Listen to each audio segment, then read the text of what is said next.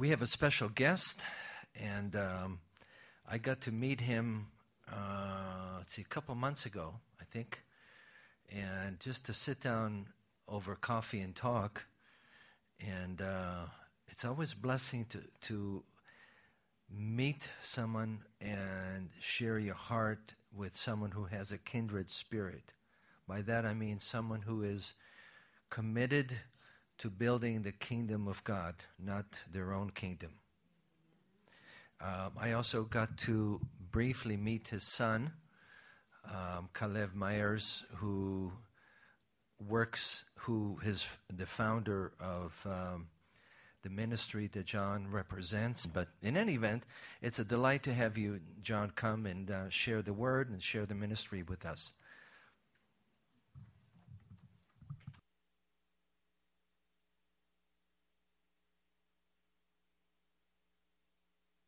Well, Shabbat Shalom.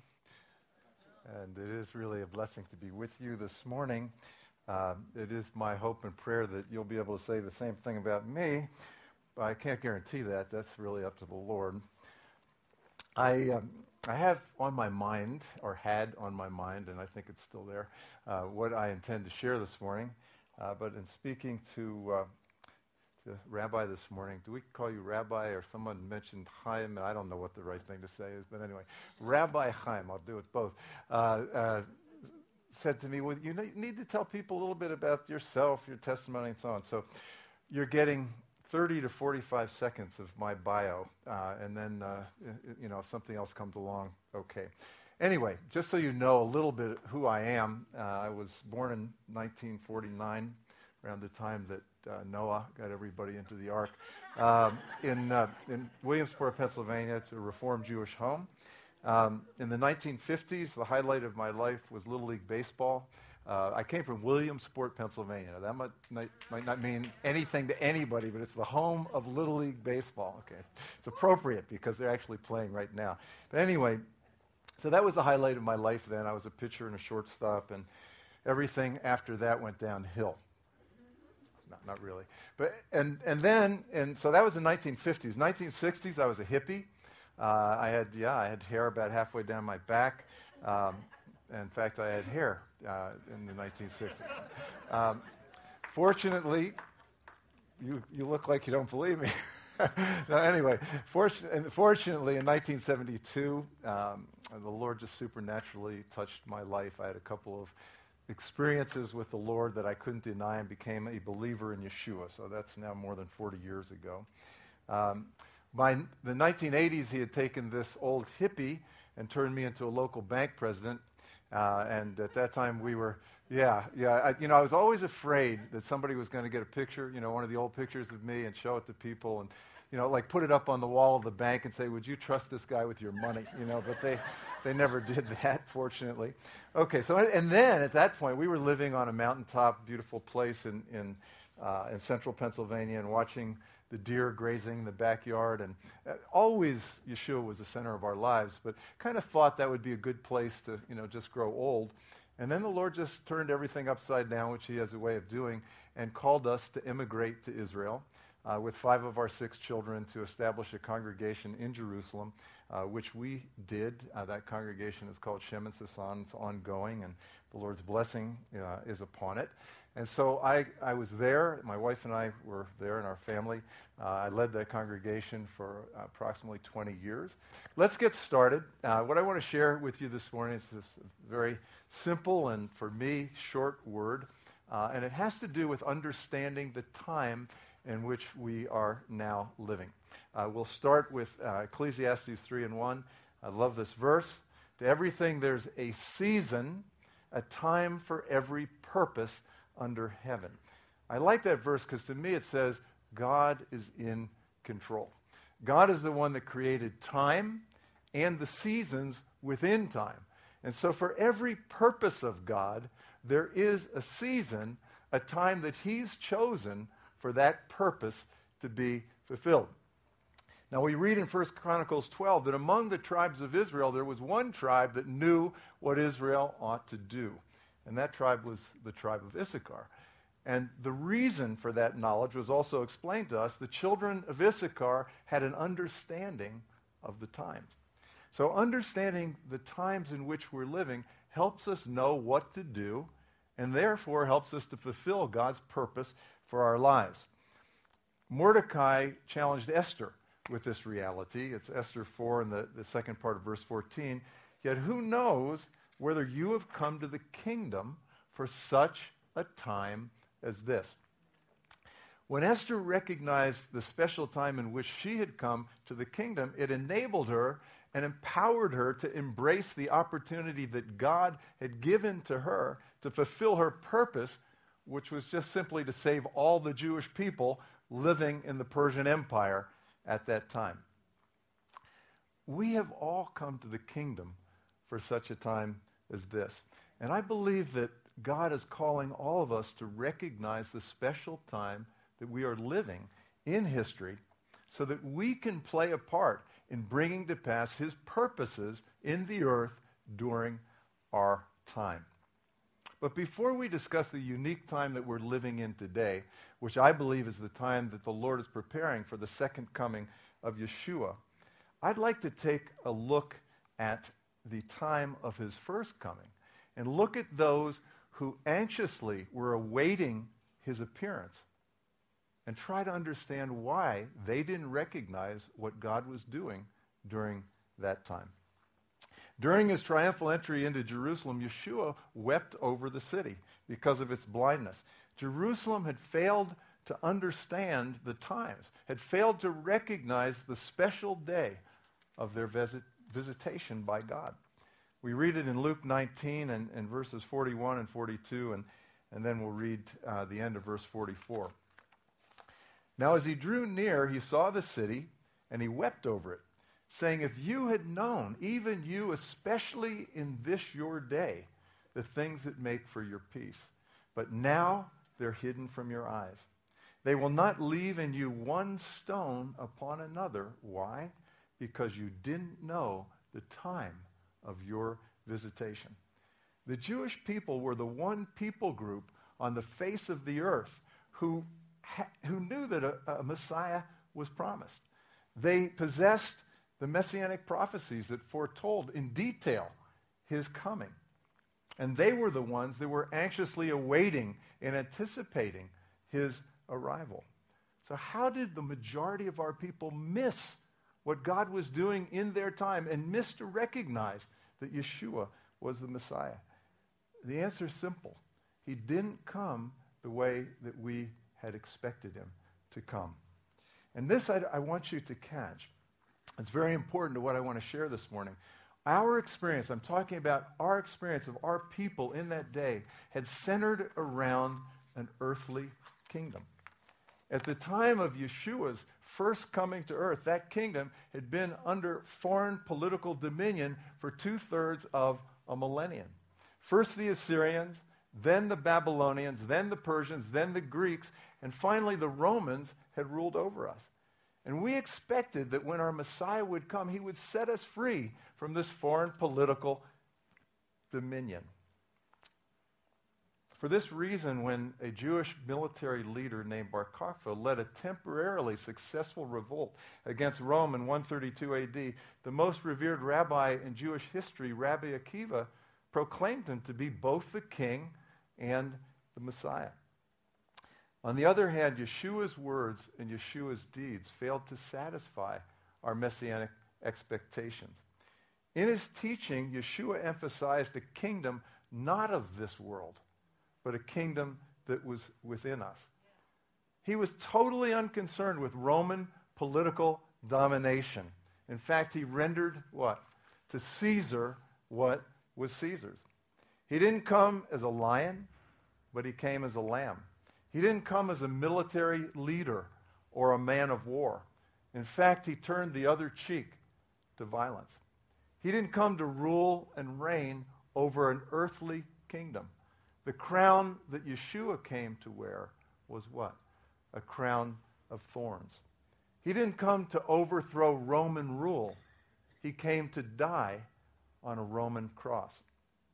Now, just like their countrymen who had rejected Yeshua, the disciples were also concerned about an earthly kingdom. We see this in the question that they asked Yeshua just prior to the outpouring of the Ruach HaKodesh on Shavuot in Jerusalem. Acts 1 and 6 through 8. Therefore, when they'd come together, they asked him, saying, Lord, will you at this time? Now remember, we're talking about times and seasons. Will you at this time restore the kingdom to Israel? And he said, It's not for you to know the times or seasons which the Father's put in his authority, but you'll receive power when the Ruach HaKodesh comes upon you, and you'll be witnesses to me in Jerusalem, all Judea, Samaria, and to the uttermost parts of the earth. These verses are critical to understanding the time in which we now live. They speak of times and seasons and a kingdom. Now, when the disciples asked Yeshua about restoring the kingdom to Israel, he didn't say, oy vey. Forget about it. I'm done dealing with the Jewish people. I'm done dealing with the nation of Israel. And on top of that, I'm not interested in an earthly kingdom anymore. I'm only interested in a heavenly kingdom. There are a lot of theologians that would have liked him to answer something like that. But it, instead, he answered that the restoration of the kingdom to Israel was an issue of times and seasons that were under God's authority. At this time in history, Yeshua was directing the attention of his disciples outward toward the Gentile nations. They would go out from Jerusalem to the ends of the earth proclaiming the good news of his kingdom. This season was, was not just defined by God's face turning toward the Gentile nations, but tragically it was also defined by God turning his face away from the Jewish nation. The same wind of the Ruach that blew out toward the uttermost parts of the earth also blew away from Jerusalem, Judea, and Samaria. Forty years after Yeshua spoke these words, Jerusalem was destroyed, and the Jews who survived were scattered from one end of the earth to the other, and Israel ceased to be a nation among the nations of the earth. Then, after almost 2,000 years, that same wind began to blow full circle, returning back to the place of its origin. And in the last century, it began to rattle bones. Ezekiel 37, it began to rattle bones that had long laid scattered and parched and dry. And on May 14th, 1948, those bones had come together. And the nation of Israel arose again out of the ashes of history. And a 2,000 year old prayer had begun to be answered. Can you tell me what that prayer is? Matthew 6 and 10. Your kingdom come, and your will be done on earth as it is in heaven. Many who've prayed this prayer over the last 2,000 years have failed to grasp its full significance. Where is the kingdom going to come? It's going to come on the earth. To fail to understand the significance of Israel's resurrection in our day is to fail to understand the times. It's to fail to comprehend and see what God is doing in preparation for the second coming of his son. Just as believers have prayed for 2,000 years, the kingdom is coming to earth. For Yeshua, the king himself, is returning to take his rightful place among us. He is going to return to the same mountain, to the same nation, to the same city, and to the same people from which he departed. Now, the majority of those who expectantly anticipated and awaited his first coming missed what God was doing in their day missed their special visitation by God. Why? Because they were focused on an earthly kingdom. But today, many in the body of Messiah has, have so far failed to understand what God is doing in Israel in our day in preparation for Yeshua's second coming. Why? Because they are focused solely on a heavenly kingdom. Yeshua's second coming is not going to be like his first. He is returning to establish his kingdom on the earth. He is coming to take political dominion. He is going to rule over the nations with a rod of iron. He is going to render nothing to Caesar. Everything that Caesar's is going to be his. He is not returning to die on a cross. His enemies are not going to spit in his face. In fact, the scripture says they're going to be hiding in the caves and the rocks of the mountains from his face and from the day of his great wrath. He is not coming back as a lamb, but he is coming back as the lion of the tribe of Judah. He is returning as the commander of the host of the Lord, as a man of war, to fight on behalf of the nation of Israel, which he has resurrected, and to establish his throne in Jerusalem. This is what he's going to look like. And believe me, on this day, we will all be very glad that he's our friend, that we love him, that we've opened our hearts to him. Revelation 19, 11 through 16. Now I saw heaven opened, and behold, a white horse. And he who sat on him was called faithful and true. And in righteousness he judges and he makes war. His eyes were like a flame of fire, and on his head were many crowns. He had a name written that no one knew except himself. He was clothed with a robe dipped in blood, and his name is called the Word of God. And the armies in heaven, clothed in fine linen, white and clean, followed him on white horses. Now, out of his mouth goes a sharp sword, that with it he should strike the nations, and he himself will rule them with a rod of iron. He himself treads the winepress of the fierceness and wrath of Almighty God. And he has on his robe and on his thigh a name written King of Kings and Lord of Lords. This is what he will do. Zechariah 14 and 2 through the beginning of verse 4. For I will gather all nations to battle against Jerusalem. The city will be taken, the houses rifled, the women ravished. Half the city shall go into captivity, but the remnant of the people shall not be cut off from the city. Then the Lord will go forth and fight against those nations as he fights in the day of battle. And in that day his feet will stand on the Mount of Olives, which faces Jerusalem on the east. This is what he'll be. Zechariah 14 and 9. And the Lord shall be king over all the earth. In that day it shall be the Lord is one, and his name one. And because he will not have forgotten his Jewish roots, this is what he's going to require of the nations. Zechariah 14 and 16 and 17. And it shall come to pass that everyone who's left of all the nations which came against Jerusalem shall go up from year to year to worship the King, the Lord of hosts, and to keep the Feast of Tabernacles.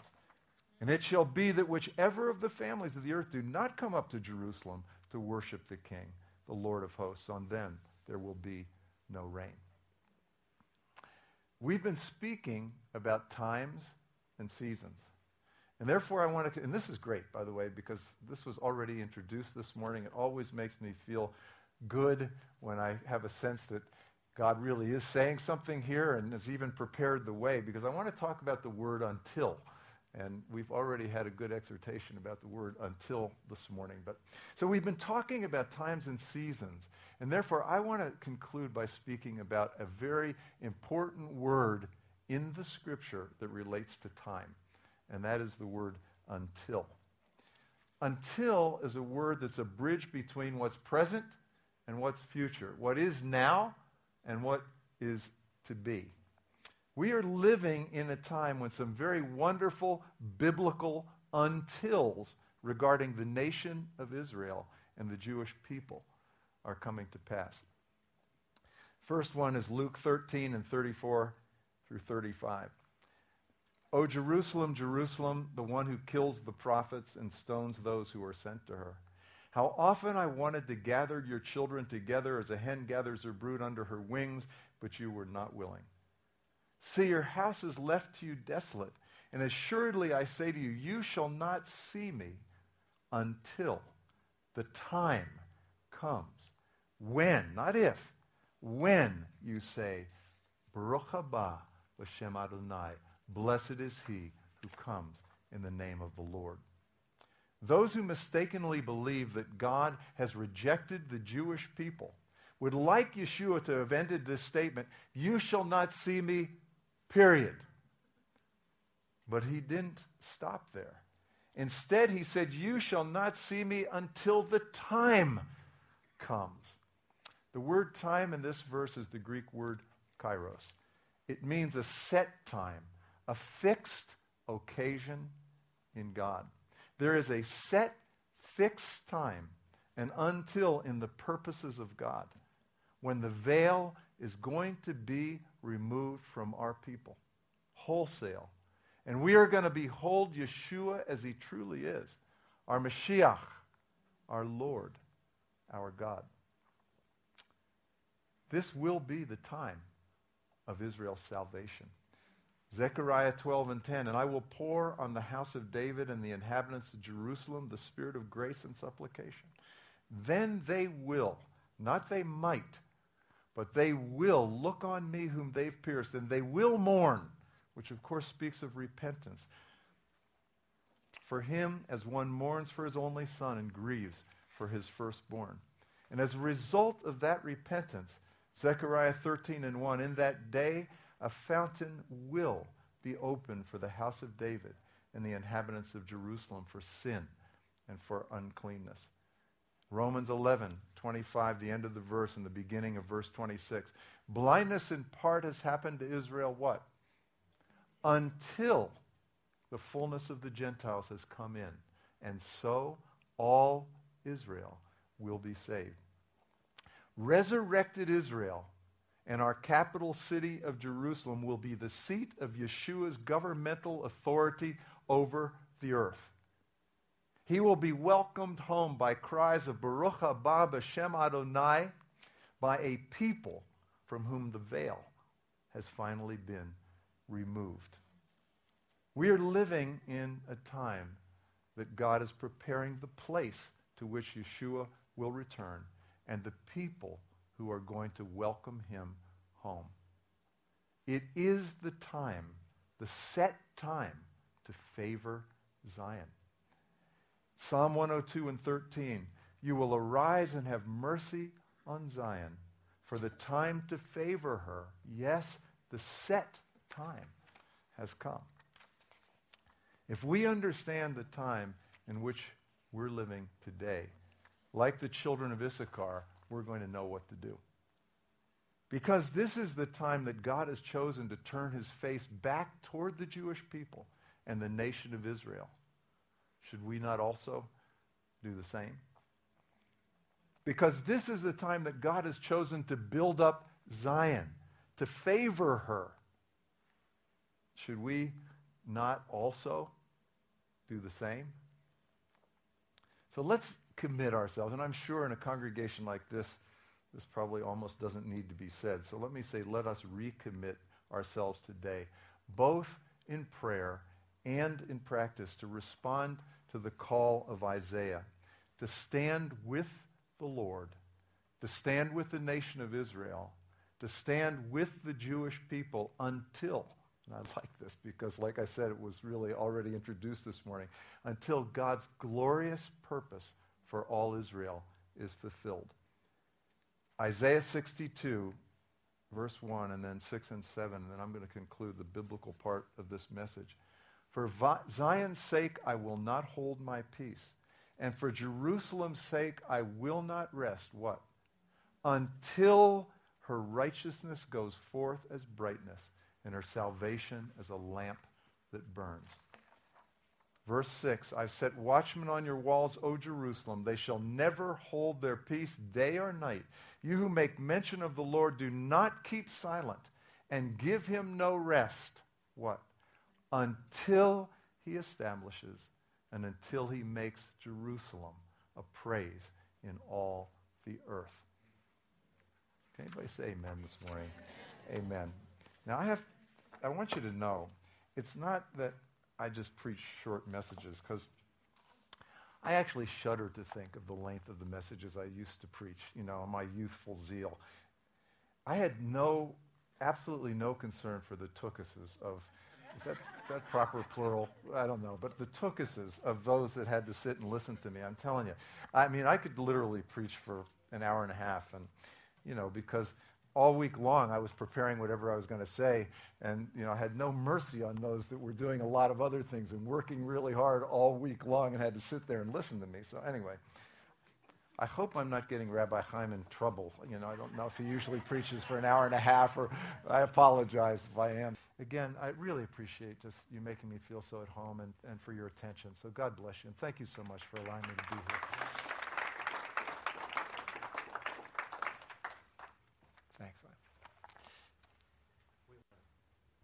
Pause and um, just take a moment to pray.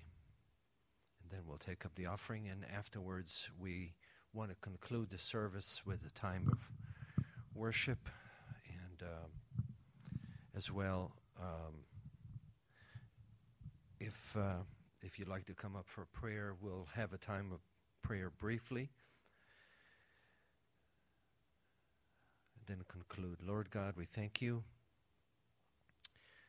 for raising up Calev and um, those who work with him, including his dad. And uh, thank you, Lord, for the favor that you have given them.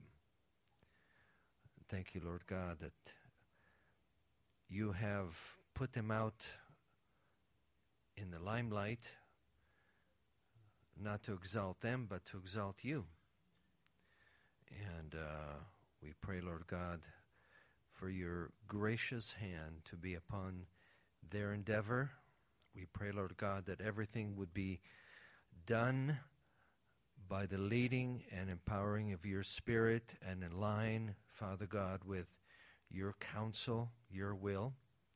We pray, Lord God, that you would intervene and bring about the needed changes in Israel, Lord God